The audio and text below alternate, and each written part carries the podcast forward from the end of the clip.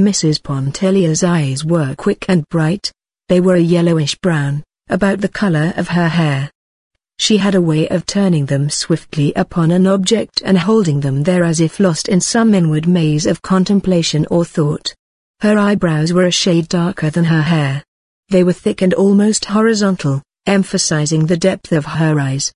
She was rather handsome than beautiful. Her face was captivating by reason of a certain frankness of expression and a contradictory subtle play of features. Her manner was engaging. Robert rolled a cigarette. He smoked cigarettes because he could not afford cigars, he said. He had a cigar in his pocket which Mr. Pontellier had presented him with, and he was saving it for his after-dinner smoke. This seemed quite proper and natural on his part. In coloring he was not unlike his companion. A clean-shaved face made the resemblance more pronounced than it would otherwise have been. There rested no shadow of care upon his open countenance. His eyes gathered in and reflected the light and languor of the summer day. Mrs. Pontellier reached over for a palm leaf fan that lay on the porch and began to fan herself, while Robert sent between his lips light puffs from his cigarette. They chatted incessantly, about the things around them, their amusing adventure out in the water, it had again assumed its entertaining aspect, about the wind, the trees, the people who had gone to the Cheniere, about the children playing croquet under the oaks, and the Farival twins, who were now performing the overture to the poet and the peasant. Robert talked a good deal about himself. He was very young, and did not know any better.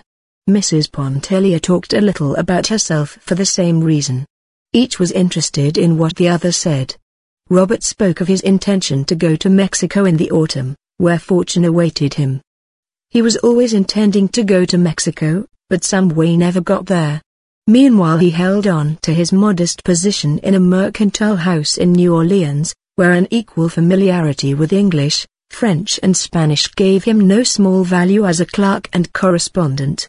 He was spending his summer vacation, as he always did, with his mother at Grand Isle. In former times, before Robert could remember, the house had been a summer luxury of the Lebruns.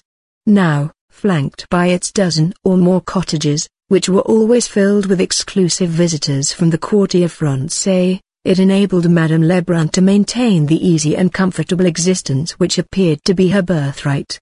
Mrs. Pontellier talked about her father's Mississippi plantation and her girlhood home in the old Kentucky bluegrass country. She was an American woman, with a small infusion of French which seemed to have been lost in dilution. She read a letter from her sister, who was away in the East, and who had engaged herself to be married. Robert was interested, and wanted to know what manner of girls the sisters were, what the father was like, and how long the mother had been dead. When Mrs. Pontellier folded the letter it was time for her to dress for the early dinner. I see Leonce isn't coming back, she said, with a glance in the direction whence her husband had disappeared. Robert supposed he was not, as there were a good many New Orleans club men over at Klein's. When Mrs. Pontellier left him to enter the room, the young man descended the steps and strolled over toward the croquet players, where, during the half hour before dinner, he amused himself with the little Pontellier children, who were very fond of him.